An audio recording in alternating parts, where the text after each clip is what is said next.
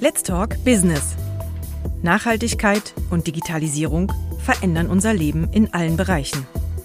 Während die digitale Transformation rasant verläuft, geht es beim nachhaltigen Wandel langsam voran.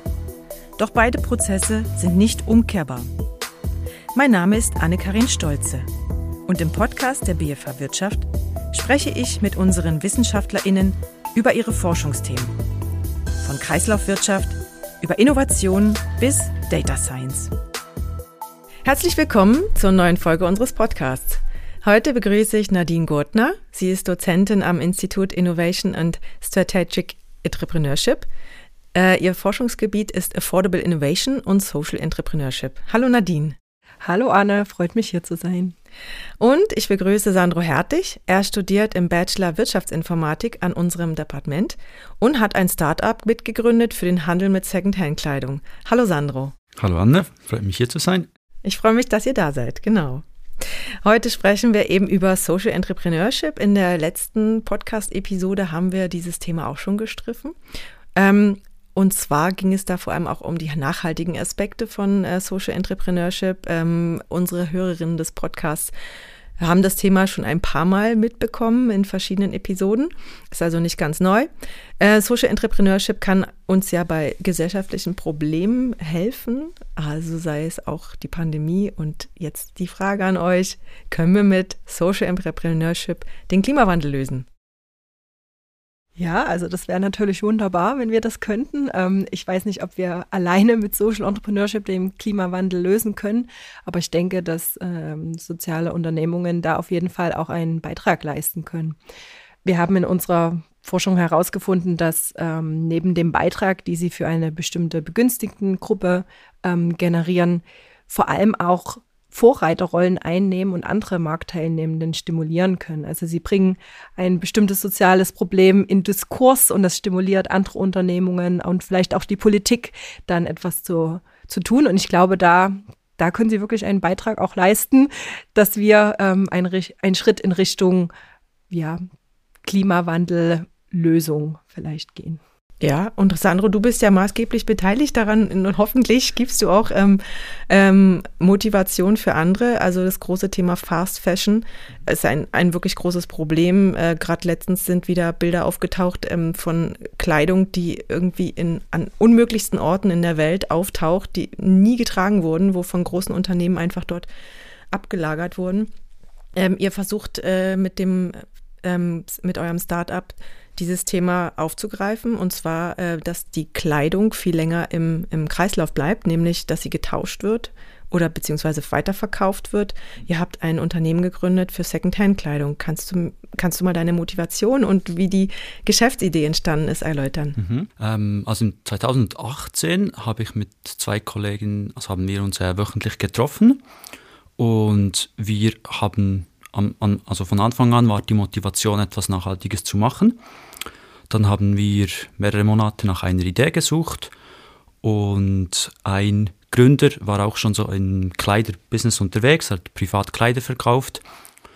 Und ja, dann haben wir diese Idee aufgegriffen und ja, dann ging, das ging dann etwa fast ein Jahr, bis wir dann unsere ähm, Webseite handtohand.ch ähm, lanciert haben und ja, die Motivation ja, war wirklich etwas Nachhaltiges zu machen. Und wie du gesagt hast, das mit dem Fast Fashion, ja, wir lesen immer wieder negative Schlagzeilen. Und ja, jetzt, wo ich auch, jetzt sind es schon drei Jahre, wo ich auch tiefer ja, in, in dieses Thema ähm, reingetaucht bin, es ist einfach krass, dass die Kleider, die weggeworfen werden, wir haben so viele Kleider, die keine Flecken aufweisen, keine Löcher die haben auch noch ab und zu das Etikett dran. Und ja, die können noch Jahrzehnte getragen werden. Und ja, das ist eigentlich die Motivation, diese Kleider weiter zu verkaufen. Genau. Also, ähm, du studierst ja Wirtschaftsinformatik und mhm. nicht nachhaltiges Wirtschaften. Wie, ja. wie, wie, wie kam diese Verbindung zustande? Ähm, es war eigentlich unabhängig voneinander. Also das Wirtschaftsinformatikstudium war, hat, mich nicht verbunden mit der Nachhaltigkeit sozusagen, also am Anfang. Ähm, es war wirklich wie zwei Standbeine, zum ersten das Studium und zum anderen das Startup, aber ich konnte trotzdem ja bereits jetzt viel gebrauchen vom Studium und kann immer wieder Sachen anwenden, genau. Ähm, die Idee, also oder der Ursprung von Social Entrepreneurship ist ja, dass, dass ein Mehrwert geschaffen wird.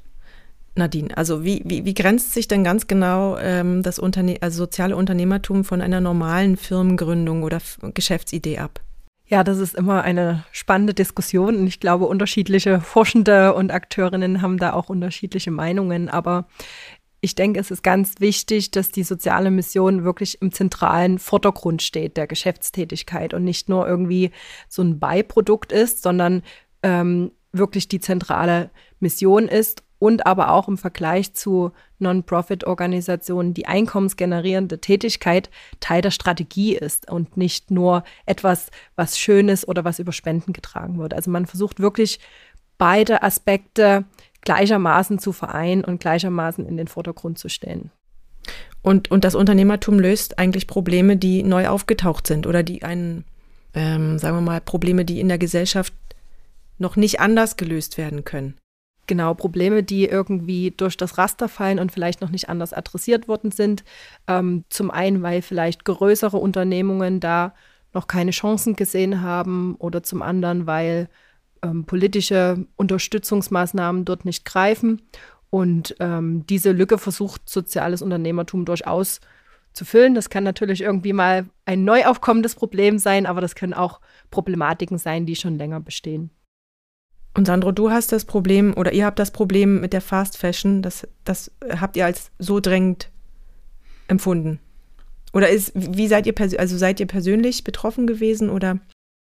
Ja, persönlich nicht betroffen, aber äh, so gesagt, wir waren auch noch jung mhm. und dann ist auch halt, ja, der soziale Aspekt, der nachhaltige Aspekt ist halt ja mehr ins Bewusstsein ähm, gekommen und ich empfinde es so, dass zuerst so das Essen, also die Leute das Essen wahrnehmen und dann kommt irgendwie die, die Kleider. Und ich finde schon, dass trotzdem sehr viel immer wieder in den Medien steht bezüglich Fast Fashion und nachhaltigen Kleider, auch zum Beispiel Nicken, ähm, wo in der Schweiz sehr aufgekommen ist. Ähm, genau, und von dem her ähm, ja, haben wir dieses Problem schon erkannt sozusagen und haben versucht, etwas dagegen zu machen. Was, was für Erfahrungen habt ihr jetzt inzwischen gesammelt? Ähm, in welchem Sinn? Naja, also ähm, es gibt eben die Fast Fashion. Wie, wie kommt die zu euch? Habt, habt, ihr, habt ihr mit dem, ist es in dem Ausmaß äh, zu euch gekommen oder funktioniert es in dem Ausmaß, wie ihr damit gerechnet habt? Oder seid ihr, äh, übersteigt es die, die Menge von dem, was ihr bewältigen mhm. könnt?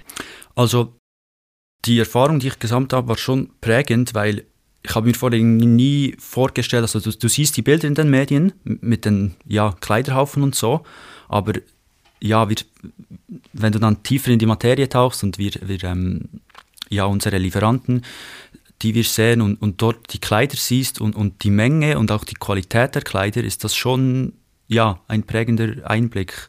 Wenn du wirklich diese Masse siehst und auch die Top-Qualität von den Kleidern, ja, ist das schon recht prägend und denkst dir, das ist, ja, kann eigentlich nicht sein, dass da so viele Kleider rumliegen, die so gut sind. Genau.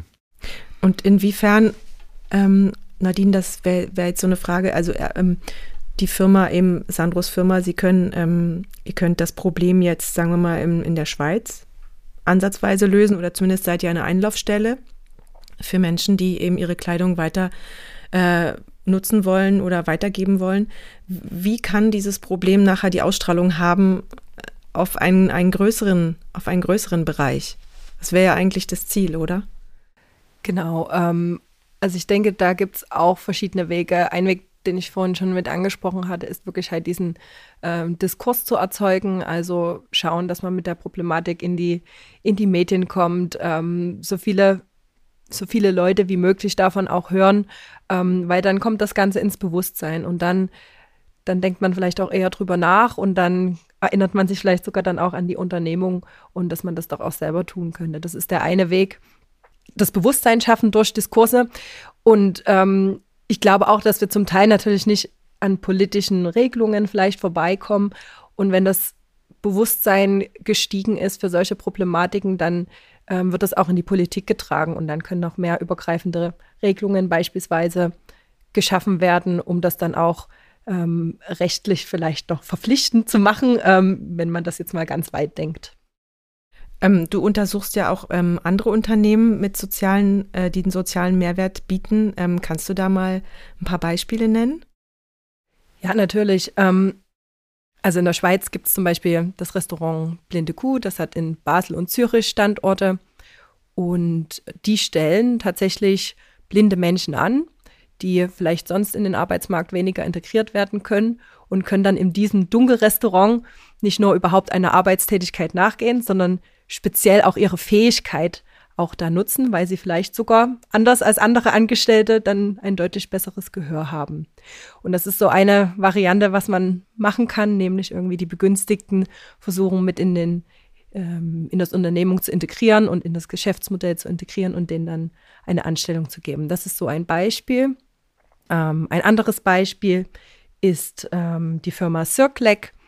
Das ähm, ist eine schweizerische Unternehmung, die Prothesen macht für zum Beispiel Kriegsopfer in verschiedensten Ländern in Afrika und die versuchen günstiger, aber doch individuell angepasste Hypothesen für solche benachteiligten Personen zu machen. Und da sind sozusagen die Begünstigten wie die Kundinnen, die ähm, dann vielleicht auch einen Preis dafür zahlen, ähm, aber trotzdem dann natürlich diesen Mehrwert haben der Prothese. Bei diesen äh, Social Entrepreneurship ähm, kommt jetzt bei mir natürlich auch die Frage auf, ähm, wie können diese Unternehmen Gewinn erwirtschaften? Wie können die sich wirtschaftlich tragen? Wie kommt, wie kommt der Gewinn da zustande? Vielleicht erstmal Nadine aus der Forschung und dann Sandro aus der Praxis. Genau, ich kann aus der theoretischen Sicht erzählen und dann kann Sandro sagen, ob er das dann auch so macht. ähm, ja, also ich glaube, es ist ganz wichtig, dass man die Begünstigten, für die man den sozialen Mehrwert schaffen möchte, wirklich intensiv in das Geschäftsmodell integriert, in die, in die Value Proposition. Das klingt ein bisschen theoretisch. Wie macht man das? Natürlich zum einen, man muss die Begünstigten als Kundinnen sehen, dass man Produkte oder Services für die bereitstellt, die, ähm, die ihre Bedürfnisse adressieren, vielleicht zu einem günstigeren Preis oder durch einen ermöglichten Zugang, aber in der Variante, dass die wirklich auch Kundinnen sind und darüber einkommensgenerierende Tätigkeiten gemacht werden können. Die andere Variante, wie das Beispiel äh, mit dem Restaurant Blinde Kuh, dass man die Begünstigten integriert als äh, Angestellte beispielsweise oder auch als Franchise-Nehmende zum Beispiel, dass man diese wirklich dann befähigt, zum Beispiel selber dann selbstständige ähm, Entrepreneure zu bekommen. Und was man natürlich auch machen kann, ähm, ist das irgendwie quer zu finanzieren. Das ist dann das vielleicht, was, was man so klassischer im Kopf hat, dass man ähm, die Begünstigten jetzt weder direkt Kunden, Kundinnen noch Angestellte sind, sondern dass man einfach einen Teil des Gewinns dann ähm, für soziale Zwecke dann noch mitverwendet. Genau. Und ich glaube, was auch ganz wichtig ist, ist, dass man, wenn man es wirklich schaffen möchte, die soziale und die ökonomische Mission zu vereinen, ohne dass man in die eine oder andere Richtung zu sehr abdriftet, dass man die Strukturen und auch ein Umfeld hat, was das begünstigt. Das fängt bei den Kapitalgebenden an, dass die nicht nur gewinnmaximierend orientiert sind, sondern auch die Impact-Investing-Seite vielleicht sehen.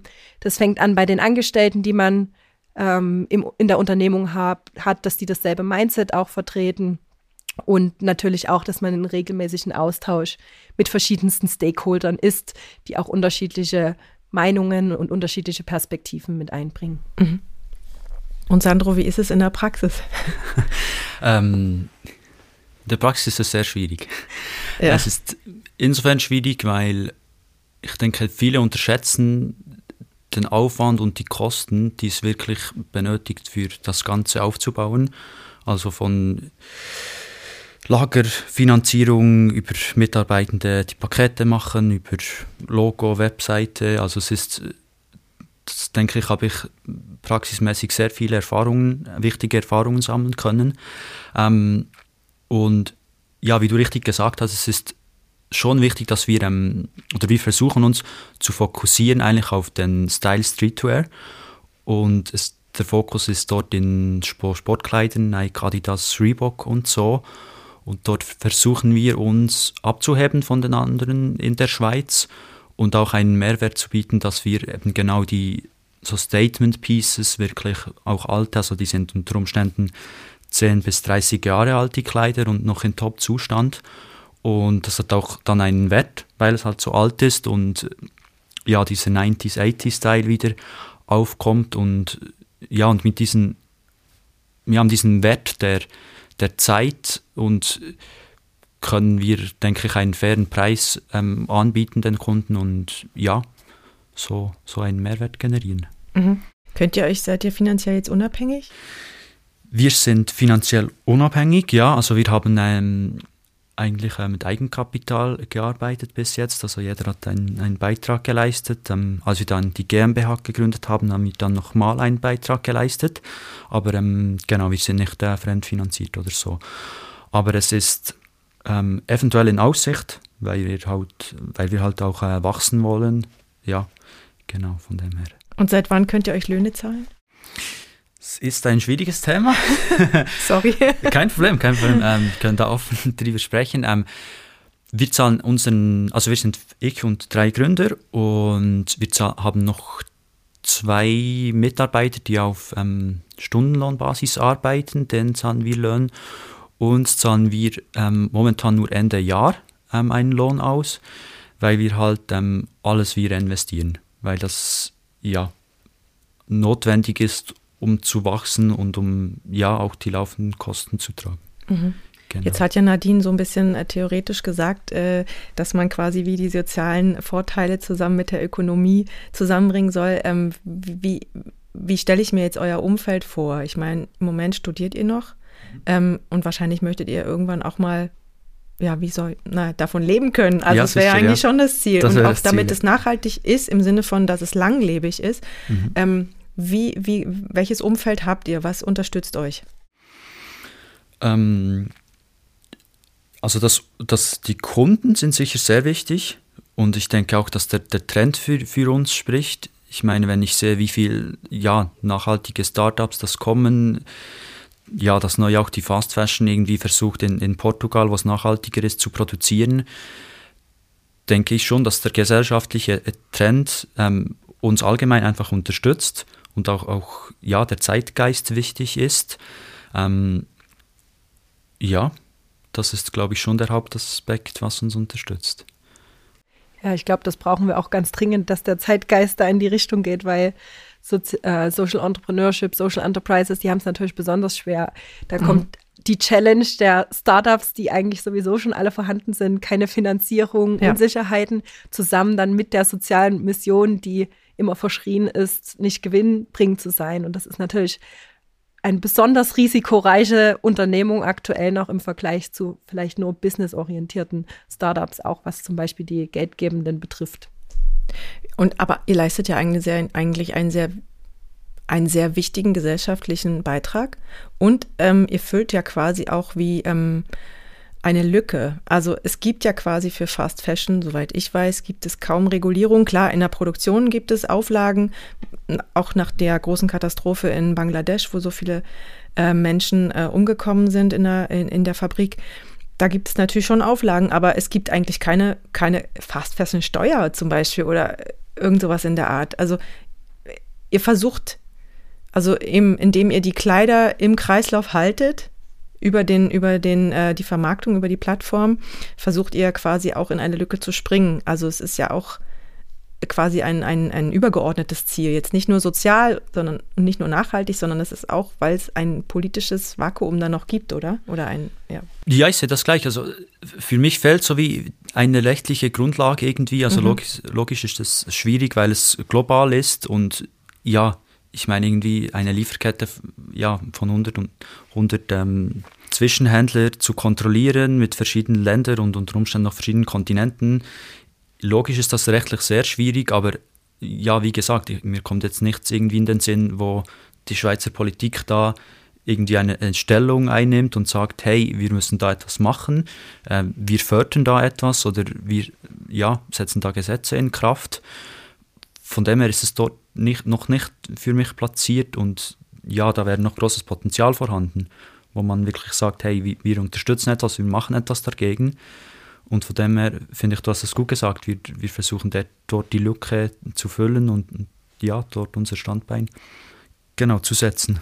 Also wenn ich da mal anschließen darf von wegen äh, rechtliche Grundlagen, also wenn wir jetzt zum Beispiel mal ein anderes Konsum einen anderen Konsumbereich anschauen, Lebensmittel, da gibt es ja sehr viele Labels. Es gibt sehr viele Labels, die sich, ähm, also ob es jetzt Tierwohl ist oder ob es Bio, also die Bioknospe, Bioswiss ist oder ähm, was gibt es noch, Demeter und so weiter. Auch für Fische gibt es ja dieses Label. Ähm, bei Fast Fashion oder überhaupt bei, bei Kleidung, würde ich mal behaupten, gibt es eigentlich ja nur ähm, Labels, die sich die Unternehmen selber verordnen, indem sie irgendwie sagen, hier, wir haben mit Bio-Baumwolle produziert oder aber es gibt kein Fairtrade, also nicht jetzt bei Fast Fashion oder bei den großen Anbietern gibt es ja irgendwie kein Fairtrade-Label für die Mode. Wäre das noch irgendwie, wäre das was, wo man, ähm, wo man regulieren könnte? Ich denke, es wäre sicher sinnvoll, wenn, wenn man irgendwie ein Label, wie du es perfekt beschrieben hast, ein Label oder irgendwie ein Siegel ähm, aufsetzen würde, wo auch ähm, gesellschaftlich danach bekannt ist und wie du sagst, es gibt es, in der Nahrung gibt es und in der Kleiderbranche gibt es definitiv nicht. Mhm. Also ist mir nicht bekannt. Ja, ich finde, das ist auch ein ganz spannender Punkt, weil für mich gibt es auch immer so zwei Wege. Zum einen können die Unternehmungen ja auch selber was tun und da sich eine Selbstverpflichtung auch vielleicht im Verband oder wie auch immer auferlegen, was man dann auch mit so einem Label sichtbar machen kann. Ähm, und zum anderen muss natürlich aber auch für die, die dadurch nicht motiviert sind, von der Politik etwas kommen. Und ich glaube, in eurem Fall mit dem Green Deal, den es jetzt auf der EU-Ebene gibt und wo dann wahrscheinlich auch die, ähm, die Standards, Normen und Regulierungen auch in der Schweiz übernommen ähm, werden, ist die Hoffnung dann da, dass irgendwie Produkte, die langlebiger sind, die ähm, länger im Kreislauf bleiben können, auch dann belohnt werden in dem Sinne. Ja, ich würde gerne nochmal auf das Thema Nachfrage oder Angebot und Nachfrage kommen. Ähm, das ist jetzt ja, es gibt ja jetzt nicht, Nadine, also es gibt, es gibt ähm, ein Problem, ein gesellschaftliches Problem. Ähm, das wird in der Wirtschaft, in der normalen, sage ich mal, in der normalen Konsumwirtschaft, in der ganz normalen kapitalistischen Wachstumswirtschaft wird das noch nicht bedient.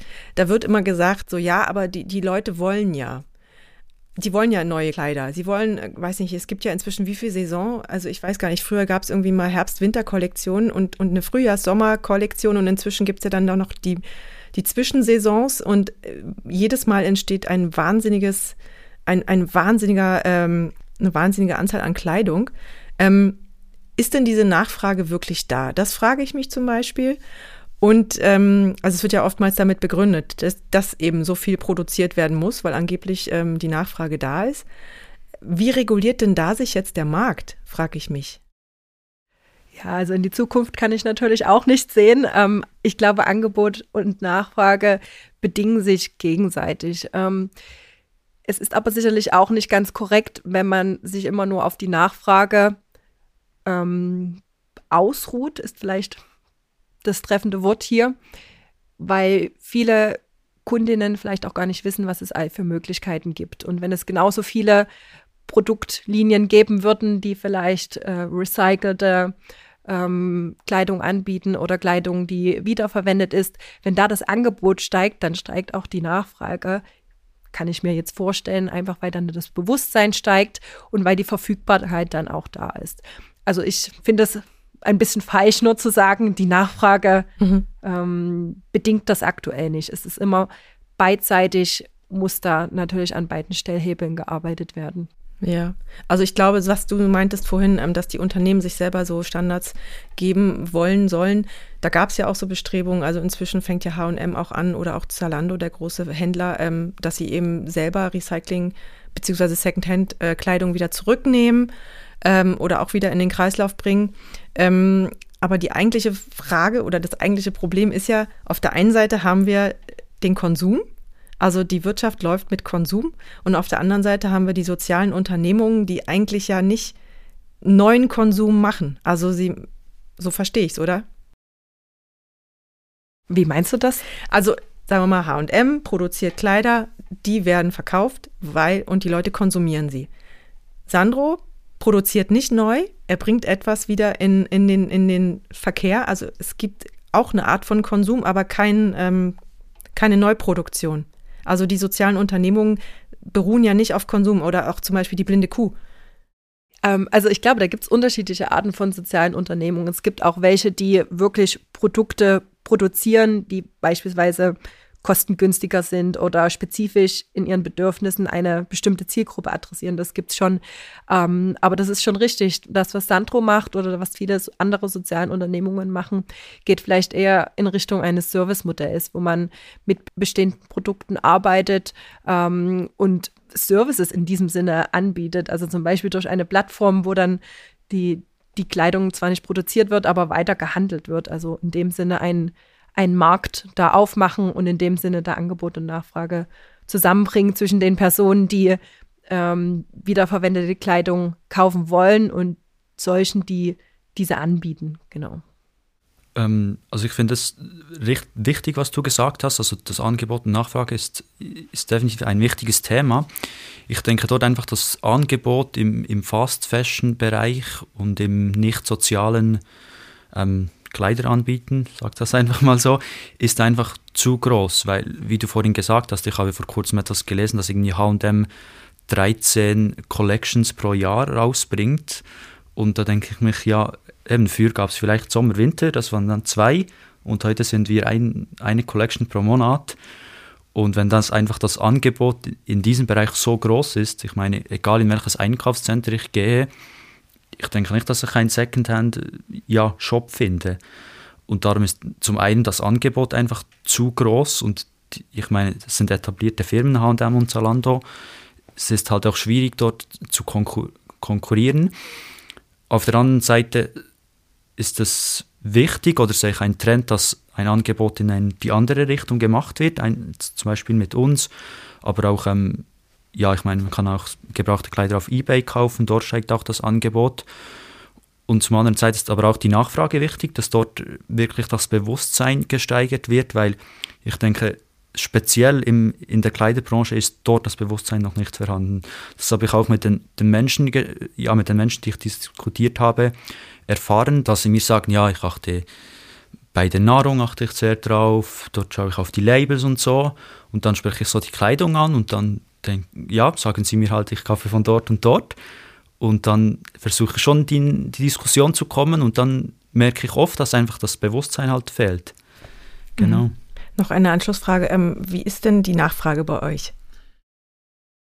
Mm, die Nachfrage ist groß, ist wirklich groß, weil also wir versuchen eigentlich jede Woche neue Kleider auf die Webseite zu laden. Und, und die alten habt ihr schon verkauft dann, oder? Ja, also wir haben natürlich, der, das, ähm, unser Lagerbestand wächst natürlich, aber es ist schon das Verhältnis von, von den Kleidern, die wir ähm, neu hochladen und denen, die wir den, die wir verkaufen, haben wir jetzt mit der Erfahrung und der Verbesserung, die wir gemacht haben, ist schon recht ähm, auf, eine, auf der gleichen Ebene, genau. Mhm. Ja, um die Nachfrage anzukurbeln, muss man sich immer Gedanken machen, was ist denn der Anreiz auf Kundinnenseite, ähm, solche Kleidung dann auch zu kaufen. Und das ist natürlich oft auch irgendwie der finanzielle Anreiz. Das heißt, man muss halt gerade bei den großen Linien schon schauen, dass die ähm, die Second-Hand-Kleidung oder die recycelte Kleidung jetzt nicht übermäßig teuer ist, obwohl sie natürlich vielleicht im Produktionsprozess viel Aufwand ist und da schon ähm, auch viel Kosten entstehen.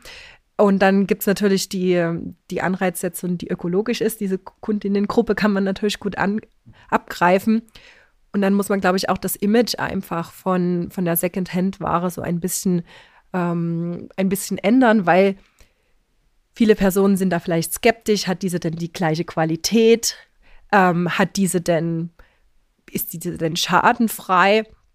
Und eigentlich ist das ja total logisch, weil etwas, was schon lange besteht, hat doch eigentlich eine gute Qualität. Und wenn wir uns das neue produzierte Fast Fashion anschauen, das ist doch eigentlich schlechter an der Qualität. Und da braucht es diese Bewusstseinsänderung, wie wir Secondhand-Kleidung wahrnehmen und dass diese aus dieser Nische der, der Low Quality oder der, der mit Schaden behafteten Aspekte wirklich rauskommt. Und ich glaube, dann dann kann sich da wirklich auch auf Nachfrageseite noch was drehen.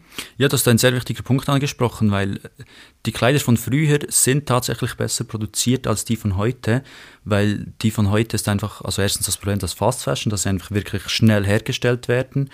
Also ich habe auch schon Artikel gelesen, weil einfach nach zwei, dreimal Waschen von einem H&M-Kleidungsstück einfach schon ja, kaputt ist.